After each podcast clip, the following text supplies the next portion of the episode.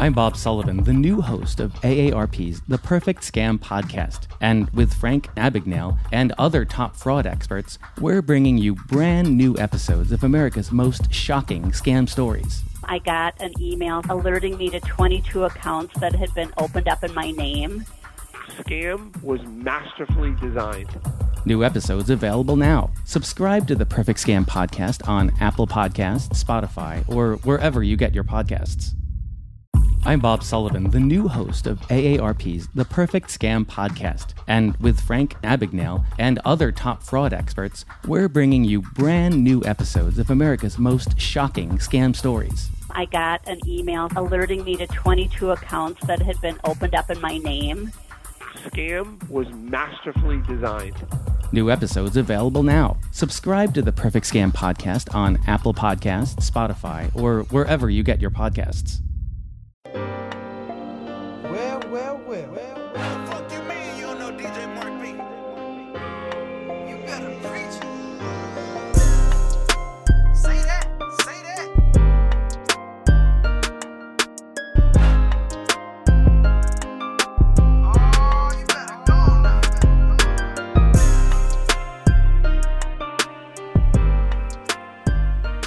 Welcome to Preach Can't Preach with Rashad. We're here with our final episode of sermon of the divisions, man, and the AFC West. It's the reason why we did this one last. I mean, you know, these Raiders in the headlines, Chargers in the headlines, Chiefs in the headlines. The only team that's been quiet has been the Broncos. You know, outside of the Vic Fangio signing, that's the only thing they had going on. But this AFC West is wild. Man, the AFC West has been – mostly the Raiders have been some form of news every day, man, from Jon Gruden to AB, like just so many headlines. It's crazy, man. People thought the Browns were creating a lot of headlines. The Raiders, from Hard Knocks, just Instagram, Twitter, just everything, man. It's always some type of scenario, news, or just something crazy going on, man, mostly caused by – AB, you know, we don't really know the true ins and outs of what's going on with him or what he is quote unquote fighting for, but it's a lot of news coming out of Oakland. Man, I have no idea what is going on with AB here. It feels like he wakes up and he's a whole different person. Because you got to think about this whole feet thing that started it all off. Him not wearing the right shoes, Then the helmet issue, which honestly, it's his and his team's fault. I mean, this helmet thing been around for a while, and it's supposed to, you know, a lot of people got grandfathered in, and they would have to change the helmets. But and he you know, he fought the league twice and lost both times because they gave him plenty of opportunities. So I can't be mad at that. And then the Raiders, Mike Mayock and them had to fine him, which makes sense because you missed training camps, but it's quote unquote unexcused. Even for what it's for, and it's kind of like, man, it's like, do he not know how the league works? He's been in the league so long, he should know. But it just so much stuff going on, and we don't know exactly behind the scenes, only what the media shows us. And right now, they paint him as a villain. Yeah, that's really his fault. Because you should know when you get into this thing, you got to have on the proper attire. So. I'm not sure that was just a one-day thing or he just thought he didn't want to wear the shoes or what the issue may have been. But when you get inside a cryotherapy chamber, you should have the right shoes on. The helmet thing, I feel like that was more on, I'm sure he had somebody who handles his equipment or his manager. Somebody should have known that, all right, look, man, at some point we got to change the helmet. And I understand where he's coming from on that as well because I think we're all a creature of habit. We kind of man, I've been wearing that same helmet for 7, 8, 9 years, whatever. I want to keep my same helmet. But at least have somebody from your team that represents you to try to find you a helmet that's 90% similar to it or whatever. Just get the newer equipment, And he, like you said, he tried to fight the NFL and, filing grievances, all that kind of stuff. But the rules are the rules, man. It's a safety precaution. The NFL doesn't want any more PR hits of guys getting injured or concussions, all that kind of stuff. So just play by the rules and get you a new helmet. I understood where he was coming from, But at the end of the day, man, just get a new helmet. Everybody else got new helmets. Greg Jennings talked about it on the Cowherd show, how he had to get a new helmet. Even the quarterbacks, Tom Brady, these guys have all gotten new helmets. So AB is not going to be the exception to the rule. Just get a new helmet. And then now you got the stuff with the phone call with Jon Gruden about, do you want to be a Raider? And he said he's more than a football player. Well, I mean, he's not exactly like you said. He's not exactly like LeBron. So, like, I mean, we don't know what he's doing socially and things like that. But as far as just what we've seen, you know, you're not making that kind of impact beyond the scope of the game or beyond the field to, like, ratings, all that kind of stuff, where you're like an Aaron Rodgers or a LeBron, where you can impact the ratings and on the field. Because a receiver, you know, you're only probably worth maybe a half a point, 1 point when somebody's swaying, like, betting line or something like that.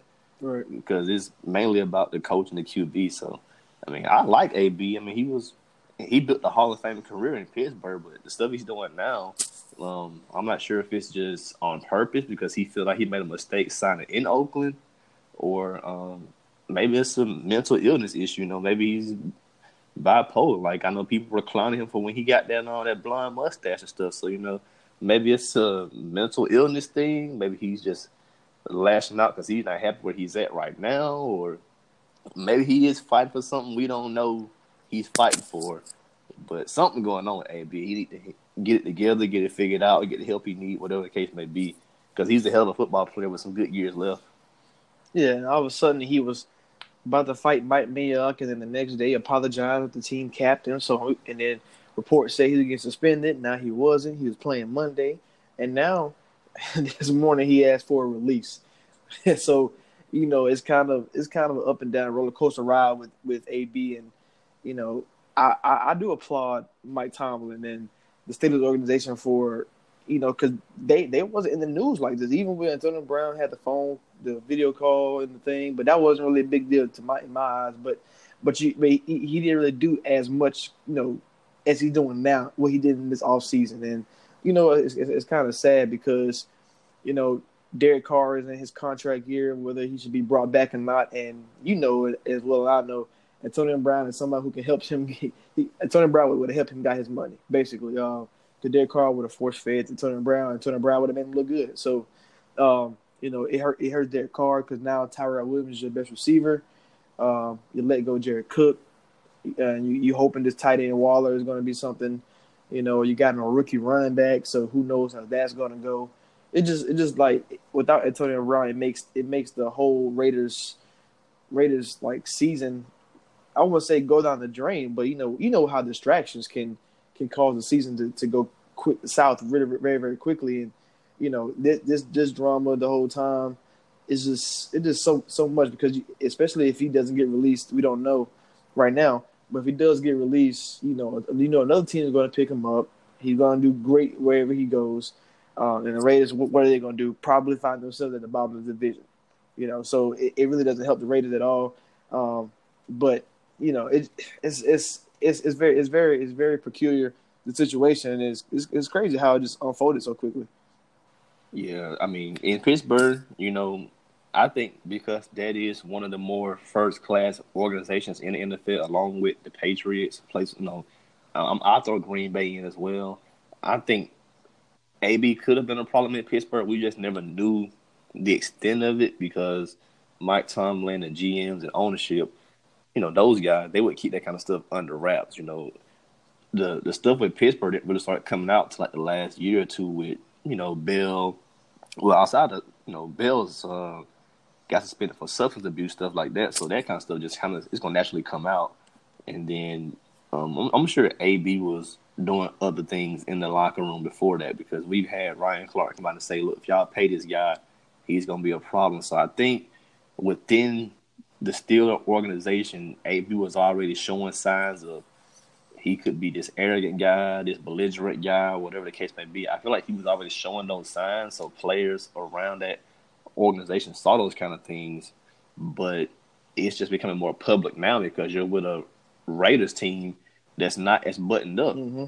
And like, it's crazy. Like, everything that we're talking about with the Raiders has been just non-football related. Like, it's not related to a football injury or what scheme they're running. Like, at least the Cardinals were talking about Kyler Murray's fit on the team and can Cliff Kingsbury's offense work, you know, teams like that. But with the Raiders, it's Mike Mayock and AB getting into altercation. Like, it's just weird stuff, not football related. We're not talking about who's on the roster. The biggest thing we talked about for the roster was AB signing here, and they brought in Vontaze Burfict, who people kind of were still criticizing because of everything he's done in the past too, as far as being a more aggressive kind of player, I'll just put it that way. So, you know, outside of that, and they brought Tyrell Williams over, but that wasn't just, you know, headline news for multiple days or anything like that. So they haven't – nobody's really talking about, like, their roster, which is a solid roster. I think, you know, with their schedule and the division they're in, they could have – assuming they had AB before all this drama happened, they could have probably been a 4-win team, or they could have been a 10-16 fight for the playoffs because the schedule is very workable. They could probably beat Denver over the weekend if they, you know, full roster attack, no distractions. Going inside to Minnesota, going inside to the Colts, and going to London to play the Bears. And that's a 5-game stretch where you got some winnable games. You got a bye week, Green Bay, Texans, Lions, some winnable games. Chargers, Bengals, Jets, winnable games. I don't think they have enough talent to beat the Chiefs either time, so I think the Chiefs would have swept them. But Titans, Jags, and, again, Chargers, Broncos, they had some winnable games. So, I mean, before all the distractions happened, I was debating between Raiders and Chargers for the last spot in the playoffs because I have both of them fighting for the playoffs, or at least potentially fight for the playoffs. But now with all the distractions of AB and just the team is just in kind of total disarray, I mean – wide range outcomes, I'm going to err on the side of caution and say they won't make the playoffs because there's just too much drama surrounding this organization. See, I'm not as high on the Raiders. I think the Raiders, regardless, with the Antonio Brown or not, I didn't think they were going to be a good football team. I just didn't see – I don't see them being good. The defense struggled mighty heavily last year. And, you know, if it comes down to a shootout, I mean, you know, you got Jon Gruden and you be bringing in two good receivers. But – and you bring in the running back, but it's like the offensive line took a step back at one point 2 or 3 years ago. They was the best, you know, quote unquote, could arguably one of the best offensive line in the game. But now Donald Penn's gone. Gabe Hudson's been out of injury. They got Richard Incognito now. He was underlying signing, but he didn't play football at all last year. It's just a lot of things going on with them, and I didn't really see a team that can make the playoffs. I don't think they're better than the Broncos. But if we're talking about just football standpoint, you know, the defense, they did get Clelin Ferrell.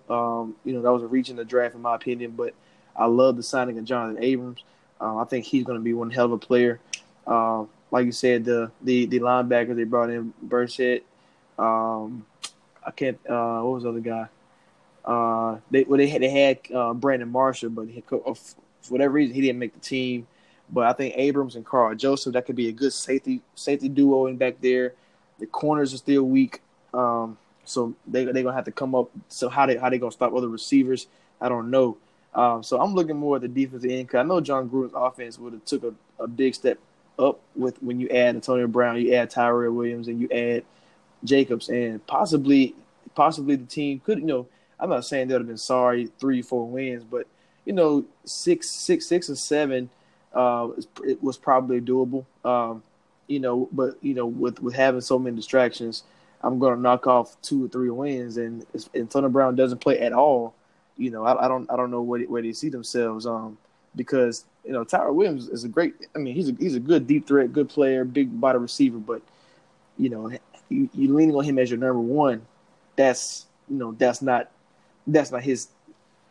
You're not maximizing where your team can be if you put them at the one, should I say? Yeah, I thought they had potential to be, you know, a possible playoff team or at least be contending for it. Just with the possible that they're going to more likely move to Vegas 2020 season. But I thought this year they could have been pretty good. You got Derek Carr in the contract here. He's got something to prove. Rookie running back Josh Jacobs, also great pass catcher, and Jalen Richard, and they still have DeAndre Washington, who's not great, not solid, but he's, you know, not great, not a bust, but he's pretty solid. And then you brought in Antonio Brown, who would have been Derek Carr's best weapon he's ever had. That's no knock to Amari Cooper or Crabtree, but Antonio Brown is still got some good years left. He's going to be a future Hall of Famer. They got Ryan Grant from the Colts. They drafted Hunter Renfrow, so those are two solid guys right there. You already mentioned Tyrell Williams, and I mean he caught like for 1,000 yards one year with the Chargers, and he had a pretty good year last year. Him, Mike Williams, Ken Allen, that trio. You mentioned Darren Waller already. They paid Trent Brown for the O line. I like Rodney Hudson, so I thought, you know, in spots they could have been pretty good because the schedule's not terrible. They drafted Cleveland Farrell for the defensive line. They have like you said, Abram and Carl Joseph. So LaMarcus Joyner, he's not the best, but he's still pretty solid as well. So they have spots where like they're solid enough where if it all comes together, they could have won some games. I wasn't really concerned about them being a terrible team. Well, I thought they drafted the other guy from Clemson too, Trevon Mullen, in the second round. So I thought they had, you know, spots where they would have been able to win some games and not be at the bottom of the division. I thought they could have at least won at minimum 5 or 6 games and could have possibly won 10 and got into the playoffs, or at least been fighting for it to the end, you know, 9-7, 10-6, because the schedule's not that brutal. I mean, you could say it's not that brutal, but now with no Andrew Luck, that makes the schedule a little better because they're going 1-3 in the NFC North with or without AB. I don't think they're talented enough to put up enough points against Minnesota, Chicago, or Green Bay. Detroit Lions, we'll have to see. In the division, you already said the Chiefs was going to sweep them. That's 2 wins, 2 losses right there for the Raiders. I know they wouldn't beat Chargers twice, and I don't think they beat Broncos twice. So, you know, you're talking about a team that's going to be under 500 in the division, 2-4 probably at the best, because, you know, I think Broncos are going to be pretty good pretty decent this season. And you got two teams who the best 2 records in the NFL last season in your division. So that, you know, that's already 3 losses plus a 4. You already talking about at max, in my opinion, it'd be 9-7, and that's not even including, you know, the AFC South that they play. And if Andrew Luck was there, that's an automatic loss. But you know, maybe Jacoby Brissett might mess the game up, so you couldn't win that.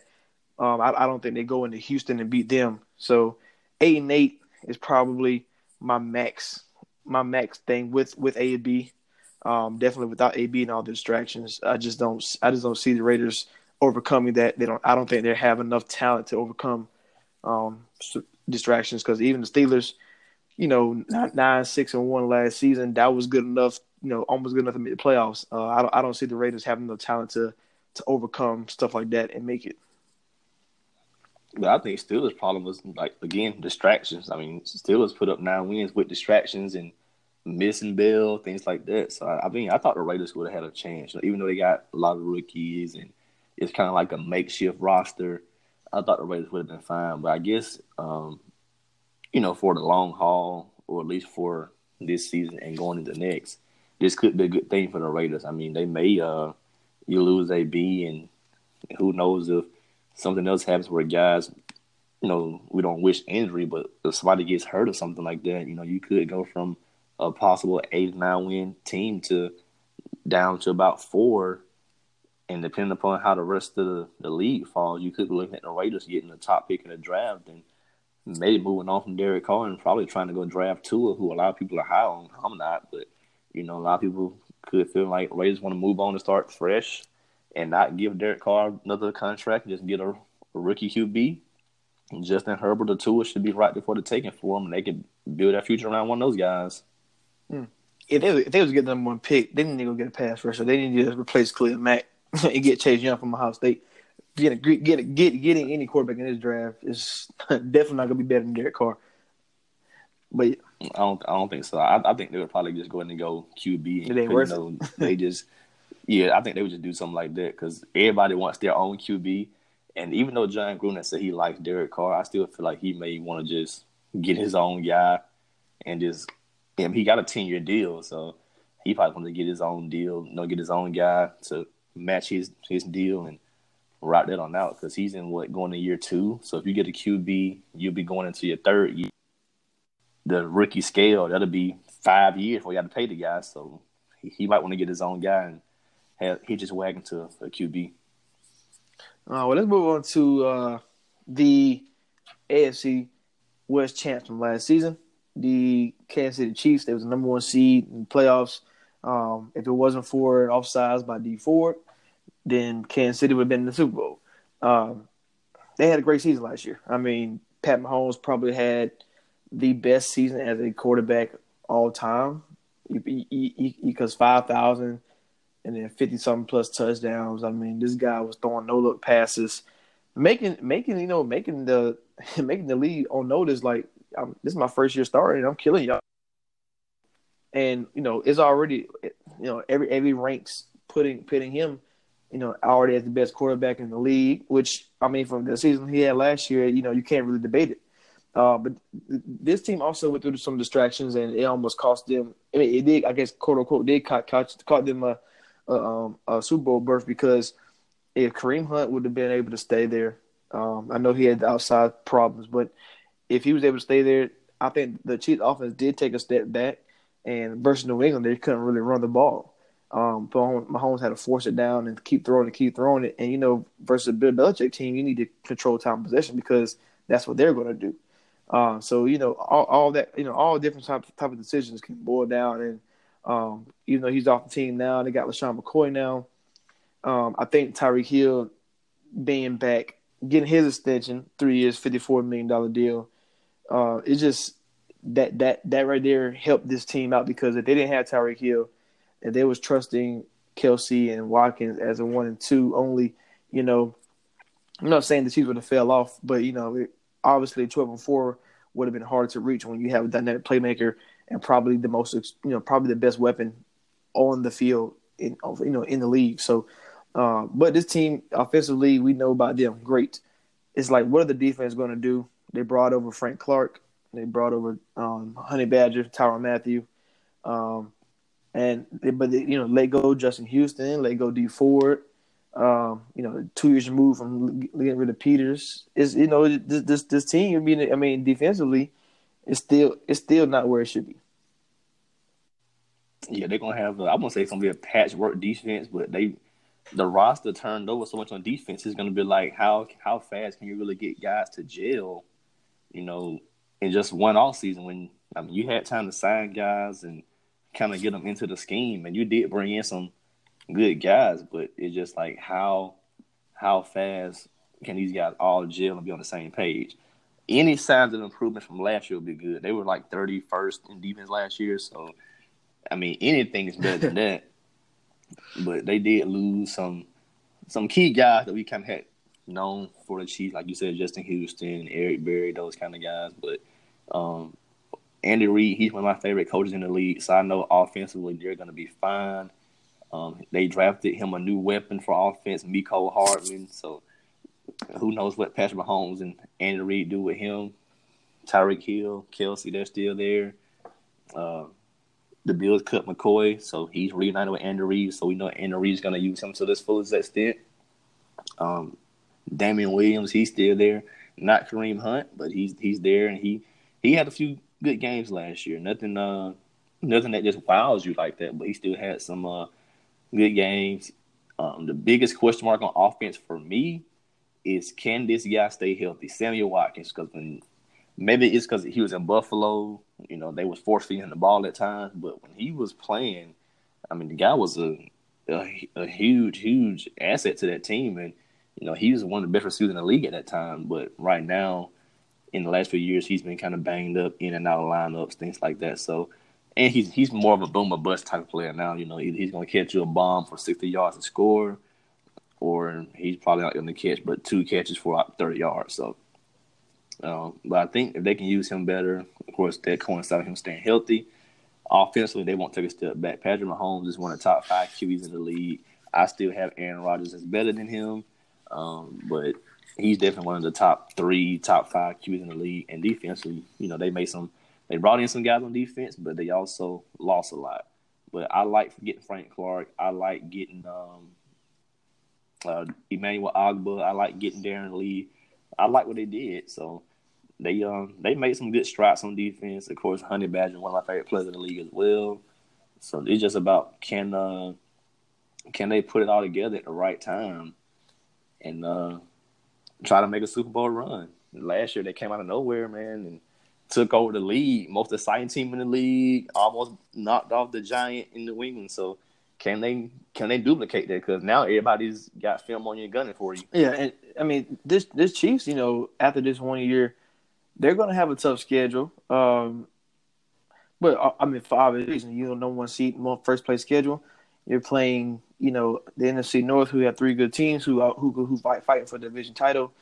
And the AFC South, we talked about them before, and we said all four teams probably going to be around a 7, 8, 9 win mark. So it's not like you're playing any scrubs anywhere. I mean, to be honest, there's really no scrubs on this list. I mean, you could say the worst team is the Raiders and the Lions, but Titans. Okay, well, yeah. Well, see, the Titans got the team. They just ain't got the Titans got defense. Yeah, they got everything except the quarterback. Right. So, you know, the schedule is going to be what it is, and they're going to be fine because 9 times out of 10, unless they're playing, you know, the Patriots or the Packers, they're definitely going to have the better quarterback. And you know, and it's not going to be close. So, you know, now that Andrew Luck's gone, they don't play him. Deshaun Watson is not Mahomes level. And then, you know, Kirk Cousins not there. You know, the list goes on. It's like Nick Foles, blah, blah, Lamar Jackson, and so on and so forth. So, you know, they're gonna have that advantage of having the better quarterback out of 14 of 16 games. Now, Tom Brady, who knows if Father Time going to catch up to him this season or not, but Aaron Rodgers still peak powers, and you know, he's going to have a slow start to the season. But once Aaron Rodgers get rolling toward October, November, then you're probably going to see why Rodgers will say, I'm still the best quarterback in the league. But, yeah, you know, this Chiefs team, I'm not really too worried about them. I think they're going to win the division again. Offensively, they're going to be fine. It's really can the run game get off going, because with Kareem Hunt, there was a problem. And I feel like it wasn't a big step back, but it was you know, another step good enough for where all you have to do is worry about the pass because they can't run the ball. And the Chiefs' offensive line isn't that great, to be honest with you. You know, it's just the fact that Tyreek Hill is so great, Kelce's so great, even Watkins can get open very quickly. You know, if Watkins your second, third option, well, your second receiver, third option, it's kind of hard to stop him with your third best player on defense. So you know, when you Tyreek Hill can get open in the first second, Mahomes can throw no look passes. It's kind of like the offensive line get forgotten about because it's really not good. Man, shout out Eric Fisher and Jim Allen. I'm about to say because really that's why they need the dynamic players like LaShawn McCoy if he can bring a flash in the pan from back in the day, you know. So it's gonna be interesting to see. I mean, I think the Chiefs' offense is gonna be fine. I still think their defense is still going to be one of the worst in the league. I don't think they're going to have the numbers as bad as they were last year. But you know, if they was giving up 400 yards last year, which ranked 31st, I'm hoping they can get to 360, which would be 22, 23. So if they can get like that, you know, Chiefs going to be where they are, and they're going to be in the playoffs and probably have home court advantage. Home court, home field. Yeah, I think as long as they have a good pass rush, they'll be fine. And they have guys that can do the pass rush. So Frank Clark, Chris Jones, Ogba, Okafor. They drafted Caden Saunders, I think, 3rd round. So as long as you can get a good pass rush, you have some linebackers and Hitchens and Lee and Ragland who can, they can cover space. So as long as you don't have to, play from behind or. The pass rush is everything. So long as you're not, letting guys just pick you apart on defense, you're fine.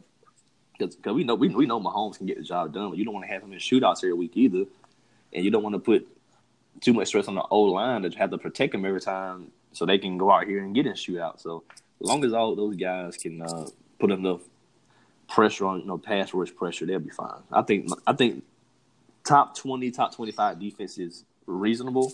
And they could probably get them back to the AFC Championship, maybe the Super Bowl. I mean, of course, we know they're not going to duplicate what they did on offense again. That's going to be hard to duplicate. But as long as they can get a top 20-ish, top 25-ish defense, that'll be pretty fine. And do you think they're going to be on upset alert for week one playing the Jazz? I'm Bob Sullivan, the new host of AARP's The Perfect Scam Podcast. And with Frank Abagnale and other top fraud experts, we're bringing you brand new episodes of America's most shocking scam stories. I got an email alerting me to 22 accounts that had been opened up in my name. Scam was masterfully designed. New episodes available now. Subscribe to the Perfect Scam Podcast on Apple Podcasts, Spotify, or wherever you get your podcasts. Yep, I'm picking Jazz to win that game. Yeah, it wouldn't surprise me. It wouldn't surprise me at all. And then, you know, having Jacksonville +4 at home in this type of weather, I'll take Jacksonville. Yeah, I'm thinking about picking Jacksonville. You know, and to allude to your point before we move on to your, you know, to your pass rush, Frank Clark is better than Dee Ford. Like that's just how it is. Dee Ford had one good season, that was last year, and he made bank. Frank Clark has been good since he got to the league. Dee Ford is very inconsistent, and I'm glad that they made that decision. They knew Dee Ford wasn't good enough to pay him that much money, but you see. Exactly, but you see, as soon as they got Frank Clark, what they do? Pay him a big contract because they believe in his talent more than they did before. So that should tell you right there what does Kansas City Chiefs see in Frank Clark over D4. Hey, kind of same thing to like what's his name, Jadavion Clowney. You know, like there were times where people were saying, you know, his motor didn't always run as high, or he was inconsistent at times. That's kind of why. Houston wanted to trade him. You know, when it comes to defense, you got to have your high motor and perform at all times, or people not going to want to pay you. Yeah, I mean that's true. Let's move on to the LA Chargers, man. And you know, this is usually one of my favorite teams, just because you know, I like Phillip Rivers, Melvin Gordon, Keenan Allen, like, you know, Bosa, Ingram. Like they got a lot of guys that I like. You know, just as a fan of football. So you know, naturally, this is one of my, you know, favorite teams to watch. I think this Chargers team is a candidate for the pullback. Just like we talked about the Ravens in Seattle on a different podcast. You know, winning 12 games, you know, that's hard. And just in general, and I don't think they're going to be in that 12 range. I think they had a good run last year, but we already mentioned the schedules and the NFC North. I think they can lose 3 of the games. I mean, I'm not saying they will, but I predict them to go at least 2-2. In that division, and in the AFC, depending on how it unfolds, you know, whether they might go 2-2 in that division as well. And you know that they're not going to sweep the Chiefs. So you know, so if I'm saying 2-2 in both divisions, and that they're already 5-5, so that's already 5 losses. But I think the reason I think this team is a pullback candidate is 2 reasons. Derwin James, their All-Pro safety. They you know, they put him on the team, and this team just defensively just went up. They have a lot of good players on that side of the ball, but I think Derwin James playing in that Seattle, because they play that Seattle scheme, so having that Cam Chancellor makes the whole defense flourish. You know, they had the pass rushers like Seattle did, they had the corners like Seattle did, but you know, well, I know the Seattle Legion of Boom didn't work unless Earl Thomas and Cam Chancellor was back there, and missing their Cam Chancellor. Is going to be crucial to them, you know, because this is one of the best teams as far as, like, you know, secondary ranks and pass rush, but their run defense, man, they are one of the worst. They're I think last season rushing defense, it was 10th in the league, but you got to think they had no guys up front when they played teams like the Ravens. Like the first time they got gassed. And you see, and versus the Patriots, what happened in the playoffs? They got gassed again because they can't stop the run. And the reason why why stats can be misleading is they're 12-4. A lot of teams are playing catch up. They don't have time to run the ball. But teams, when they did, they were very successful because the Chargers aren't big up front. The Chargers gonna be interesting. They're gonna be interesting, man. Like you said, when you're missing your best athlete, Derwin James, That's a huge blow, man. They still have Casey Harrod, who I know we both think he's one of the better corners in the league, and up front, Bosa and Melvin Ingram. But like you said, man, that Seattle scheme, when you're missing one of your key guys on defense, man, people are going to try to expose you a little bit. And offensively, I know we both think highly of Melvin Gordon, but, I mean, they're kind of used to not having him. He's always, at different points of the years in his career, he's been banged up or something. So you're relying on Austin Eckler and Justin Jackson to kind of still step in and take on bigger roles, which I think they can, because they've always done a RB by committee. So, you know, even when Gordon was out, they still were able to do the offense. But it's just a lot of question marks. Like, they are a pullback candidate. Keenan Allen, he's finally had a couple years healthy now. I'm glad that's happened. Still have Mike Wills, Travis Benjamin, who could be a breakout player in that third receiver spot, or it could be Dontrell Inman, because we saw what Tyrell Williams did here, who we just talked about. And they're getting Hunter Henry back. Sad to see Antonio Gates go. I know he retired and came back, but I don't think he'll be back this year. So sad to see Antonio Gates go, one of the best tight ends ever. But Chargers, man, they're 9 wins might be where they at, man. Maybe 10, but 12. I can't see 12 with just so many question marks. Yeah, and I can see, you know, we talked about all these quarterbacks, and you know, everybody's slowing down. I mean, this Tom Brady, not the same Tom Brady that we know. Same thing for Drew Brees. Yes, they're gonna have the stats because they have McDaniels, they have Sean Payton, so they're gonna put them in good positions, and they're high quality IQ guys. So, but we haven't seen Big Ben fall off yet, but we've seen Eli, we've seen Breeze and Brady slow down a little bit. When will it be time for Rivers? Because he's been in the league just as long as all them guys. And when you talk about a team that's pass first, and I'm talking about pass heavy, just like Pittsburgh, you know, how long until Rivers take that step back? Because yes, you already mentioned it about, you know, Melvin Gordon and how there's a reason why he's not being paid. There's a reason why they're not paying him, because regardless, they're pass first anyway. So they can find they already got Eckler, who can catch the ball and run the ball fine enough, because Melvin Gordon only averaged 14 carries last season.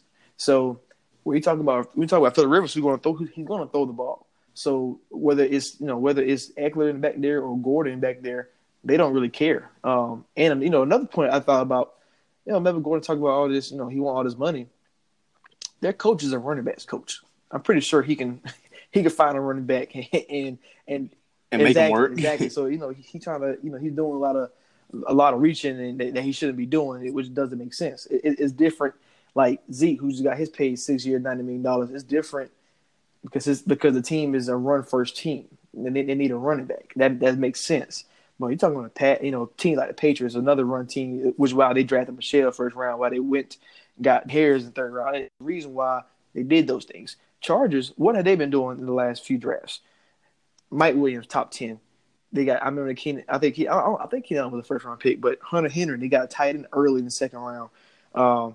They kept producing offensive linemen who are pass blockers because they want to pass the ball. So it's all alluding to the passing game. And whenever Rivers take that step back, I'm not saying I'm not going to do a Max Kellerman and say this is the cliff, but whenever it does happen, you know, the Chargers with all their talent is going to be catastrophic for them, because you know Tyrod Taylor is a different type of quarterback than Phillip Rivers. So let's say if it was to happen this year, and you know, Chargers is like, man, Rivers is taking a step back, what do we do? Like, it's going to be hard to find that next quarterback because they haven't been drafting the quarterback, because you know every time they draft one, Rivers get mad, just like Big Ben. But you know, with all this talent, Ingram, the Bosa's, Derwin James, Keenan Allen, the whole offense, man. When that time does come, it's kind of like, you know, Chargers gonna be reeling, and they were, and last year they were 12th in passing, and you know, we always seen it. We always like, why does Phillip Rivers never get drafted high in fantasy football? He always at the end for a team that always passed the ball. And you know, maybe that's a knock at Phillip Rivers' skills or something. I don't know what it is, because he always, you know, back in the back. You always get him the last end of the rounds. So I'm pretty. That's one reason why I think they could be a pullback candidate. I think Rivers take a step back, and if that happens, I definitely don't see no double-digit win season. No, I don't think he'll take a step back. Like, even though he's been in the league 15 years, just like Big Ben and Eli, they all came out that same class. Rivers sat for 2 years, you know, so That's 2 years less of wear and tear on his body than those other guys. And he came into the league. He was on some pretty good teams with Adanian Thompson. You know, they were winning 11-12. I think when they were 14-2 and a couple 11-13 win seasons early. And then kind of once the roster started changing and coaches started changing with Mike McCoy and those other guys, on the win side, they kind of started staying around 8-8, 9-7, 8-8, 9-7.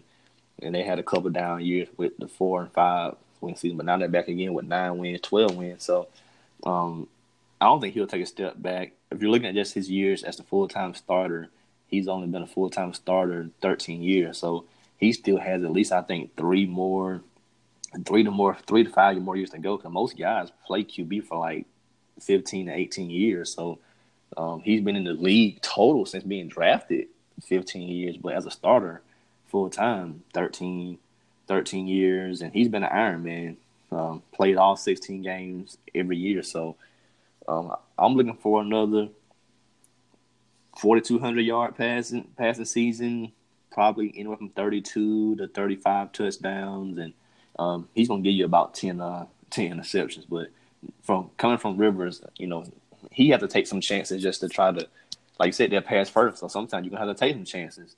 But I can see another 4,200-yard season, 32, 33 touchdown season from Rivers. I think that's about where he's always been at, about 64, 65% completion percentage. So he's gonna be fine. But 9 wins is probably 9 to 10 wins is reasonable. And I had him at that even before all the Raiders stuff happened. But I think that's reasonable. All right. Well, let's move to the Denver Broncos. 6-10. They fired who was the head coach over there? Vance Joseph, and they brought another defensive guy in Vic Fangio. I think Vic Fangio. This was the perfect role for him because you know it's not too far off from the Bears defense. Bears defense was stacked everywhere as far as talent, and Vic Fangio schemes made it physically very impossible for you to do anything because they can force turnovers, and when they turnovers, they score. This Broncos team has 2 elite pass rushers. I would say the Bears only had 1 elite pass rushers. I think Bradley Chubb is going to take that next step into that category where he's definitely a top 15 pass rusher in the league, and having Von Miller on the other side is going to be so much easier for Bradley Chubb to get off this season. I think the Broncos, you know, the defense is going to just, you know, it's kind of going to be similar to the Bears last year as far as where the defense is going to drive this team. They moved Kareem Jackson from corner to safety, so now you have another guy, you know, who can pick you off and guard, you know, slot receivers, guard outside receivers, be very versatile. You got Kareem Jackson here. I think Justin Simmons, another safety, he can be in that Amos role. He usually play deep high, so I wonder how he's going to change, how the Vic Fangio scheme is going to change, but.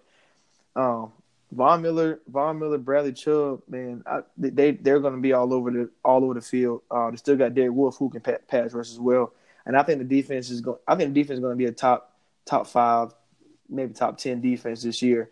And if I look at the offensive side of the ball, I mean, we know Joe Flacco won't be the answer long term, but I think he's going to be solid enough. I don't think it's a downgrade from Keenum. So last year the offense. Ranked 11th in rushing and 19th in passing.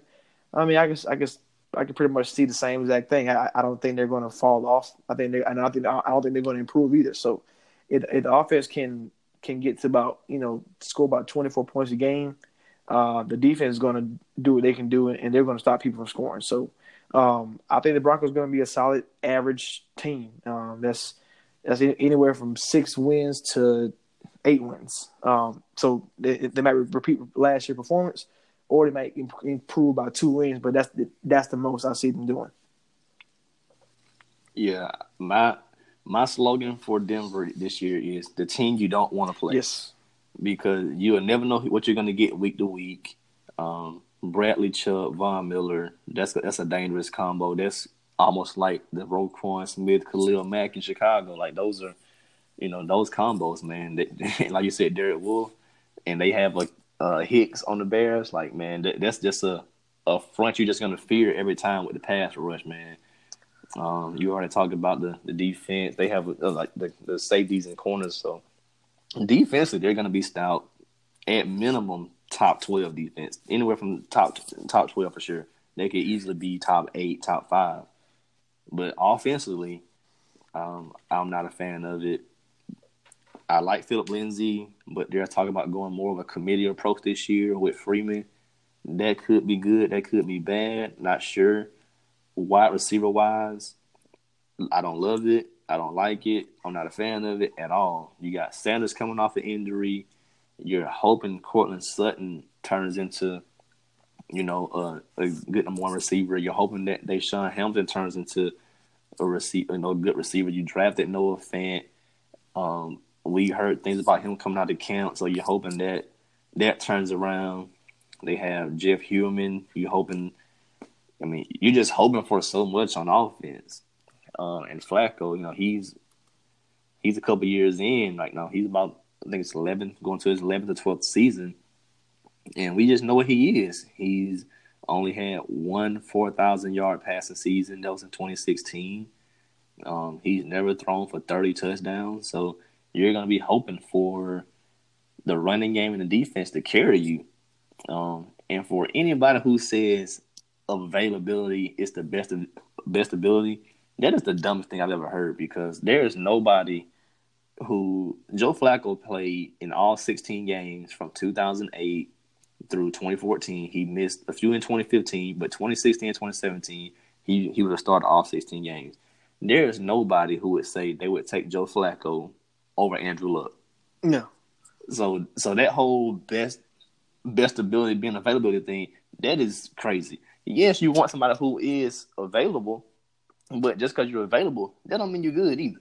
So I just want to say that to all the people who think, oh, somebody's injured, so they need to be available. No, it's not, because when I were to take Andrew Luck for 12 games a season, then Joe Flacco for 16 games perennially, and he would have played all 16 games last year if they didn't draft Lamar Miller.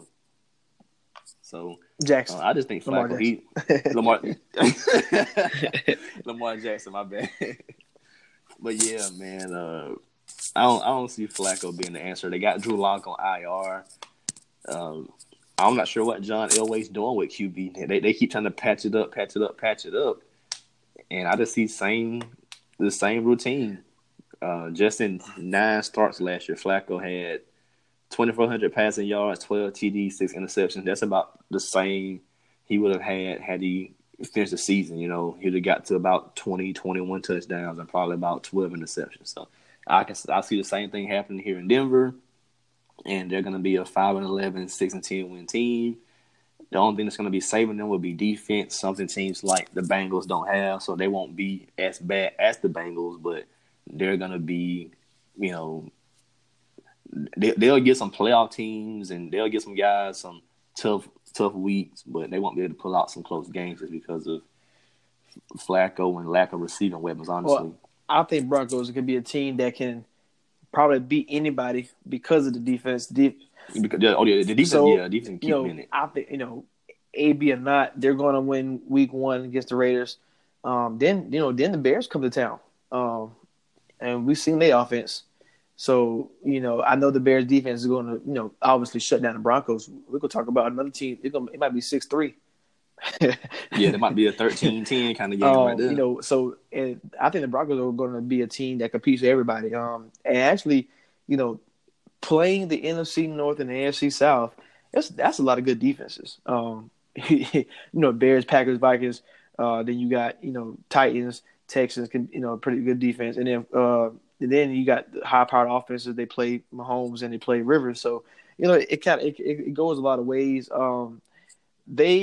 They probably will start off pretty shaky, but I can guarantee you that they're going to upset 2 or 3 teams this season. I hope it's not my Vikings, but I think they're going to have 2 or 3 upsets. When you look at their wins, like, you know, at the end of the year, when you go back and look at their wins, you can be like, now, how in the hell did they beat, you know, Chiefs, week 6. You know what I'm saying? You be like, how did they beat Baker Mayfield? And you gonna look at that and you gonna see 2 or 3 games where you gonna question like, man, is this score actually really right?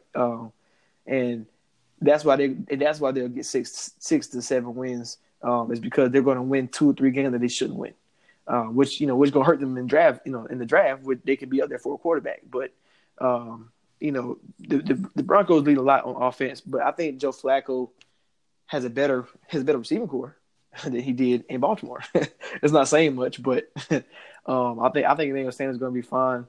And if the running game is better than the Ravens as well too.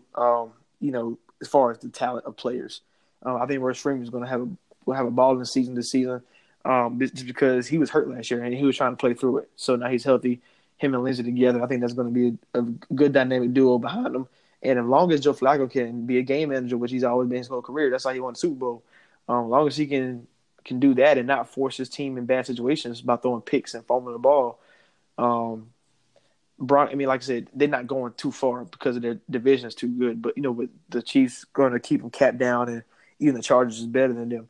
But if they did get 8-8, it wouldn't surprise me.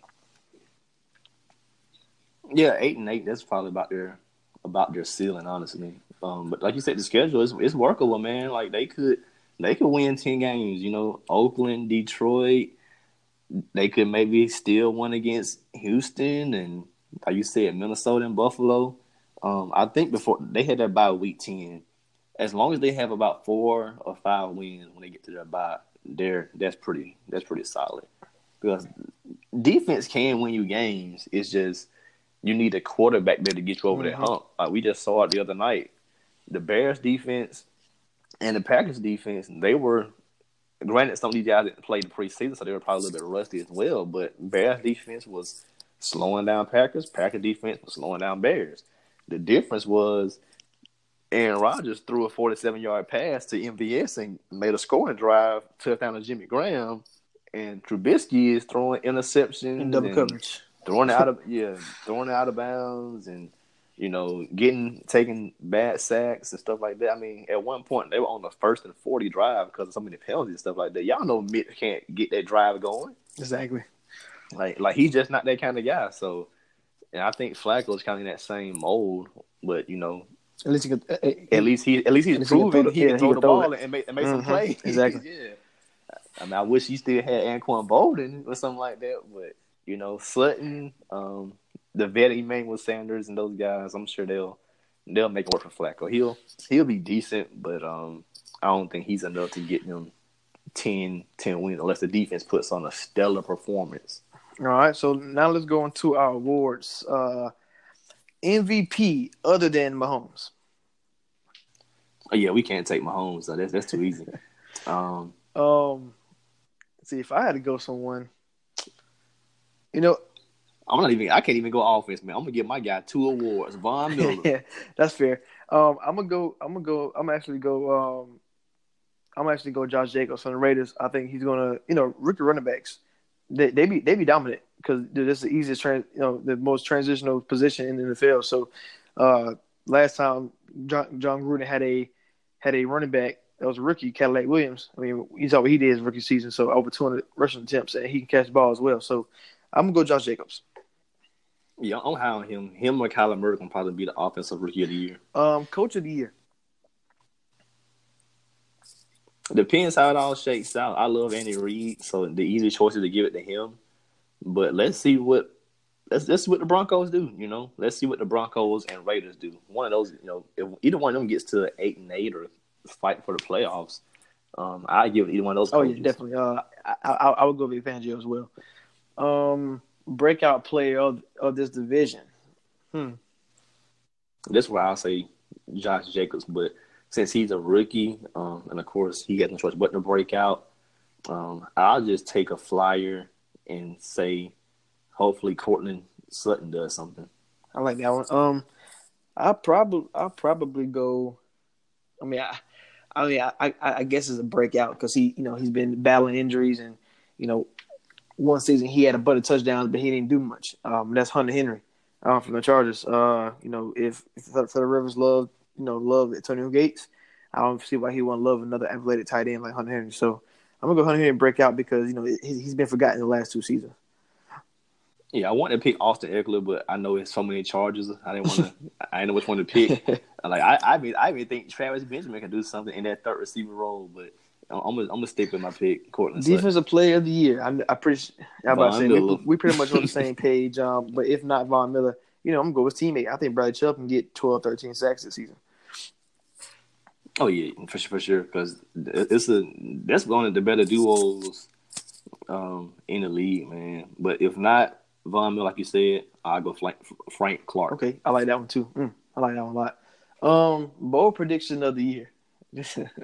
I'm waiting on this one. Well, it would have been Raiders make playoffs, but now it's like I don't want to say that. So with too much AB drama, and he may get released or whatever the case may be.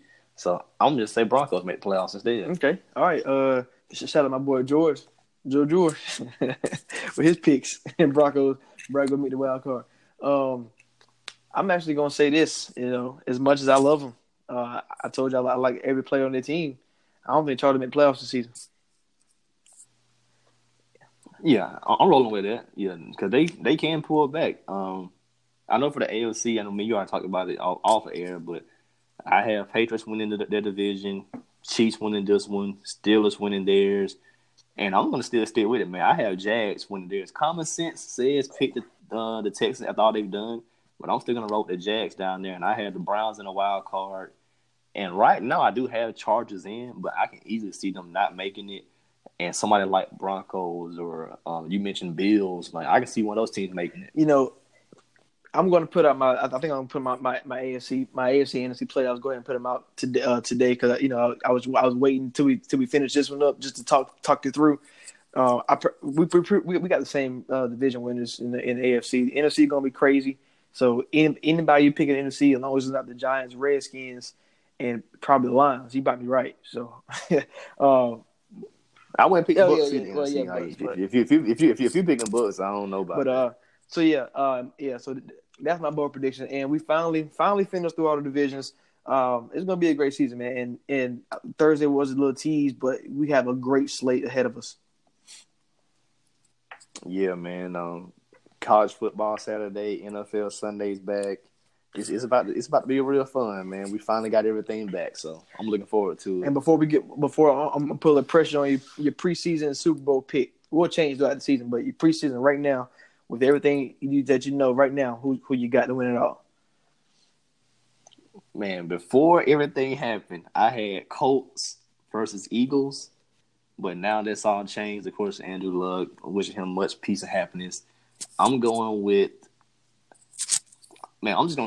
Instead of using common sense, I'm just gonna go with the homer thing, New England because it's safe, and then I just want to see him win one more. Aaron Rodgers, Packers, Patriots. All right, because it's an odd year, it can happen. I'm actually going Minnesota versus Pittsburgh. I think that's going to be my Super Bowl preseason. But if I take the Vikings out from not being a homer, I'm going to say I'm still going with the Steelers. But I'm going to say it's kind of crazy to say this. I'm going to go Steelers versus Panthers. For me, if I take the Vikings out, so we'll see how it changes. I want to see Aaron Rodgers just win one more. I mean, it'll kind of get the. Like, how Brady went through that whole thing or he went like a 10-year drought then win one, and people were saying like, oh, it's the system and he hadn't won in 10 years.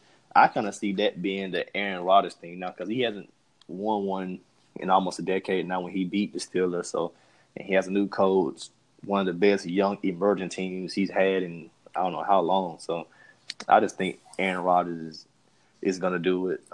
Rams will be in the playoffs, but I think they'll get back to the Super Bowl probably the following season, depending on what happens. But I think this year it's going to be Eagles or Packers, and I'm going with Packers. Packers to win the Super Bowl. Gotcha. Look, we'll see how it all unfolds. AFC West, we finished all our divisions. So, this preach with Rashad, and we out. What it do, baby? Got to get that in.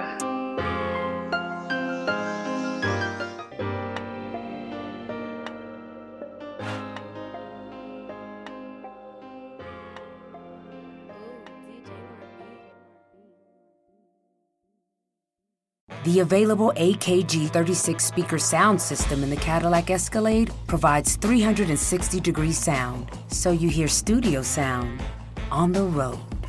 the 2021 Cadillac Escalade never stop arriving. Some call it insight. Others call it vision. At Pershing, we call it perspective. A perspective you'll benefit from a custodian you can rely on, one who can help navigate the big picture, and whose products give you a competitive edge, one who considers everything, what will help you succeed today and tomorrow. Open yourself to a new perspective and open the possibilities. Consider everything. BNY Mellon Pershing. Learn more at Pershing.com/go independent. Pershing Advisor Solutions, LLC, member FINRA SIPC.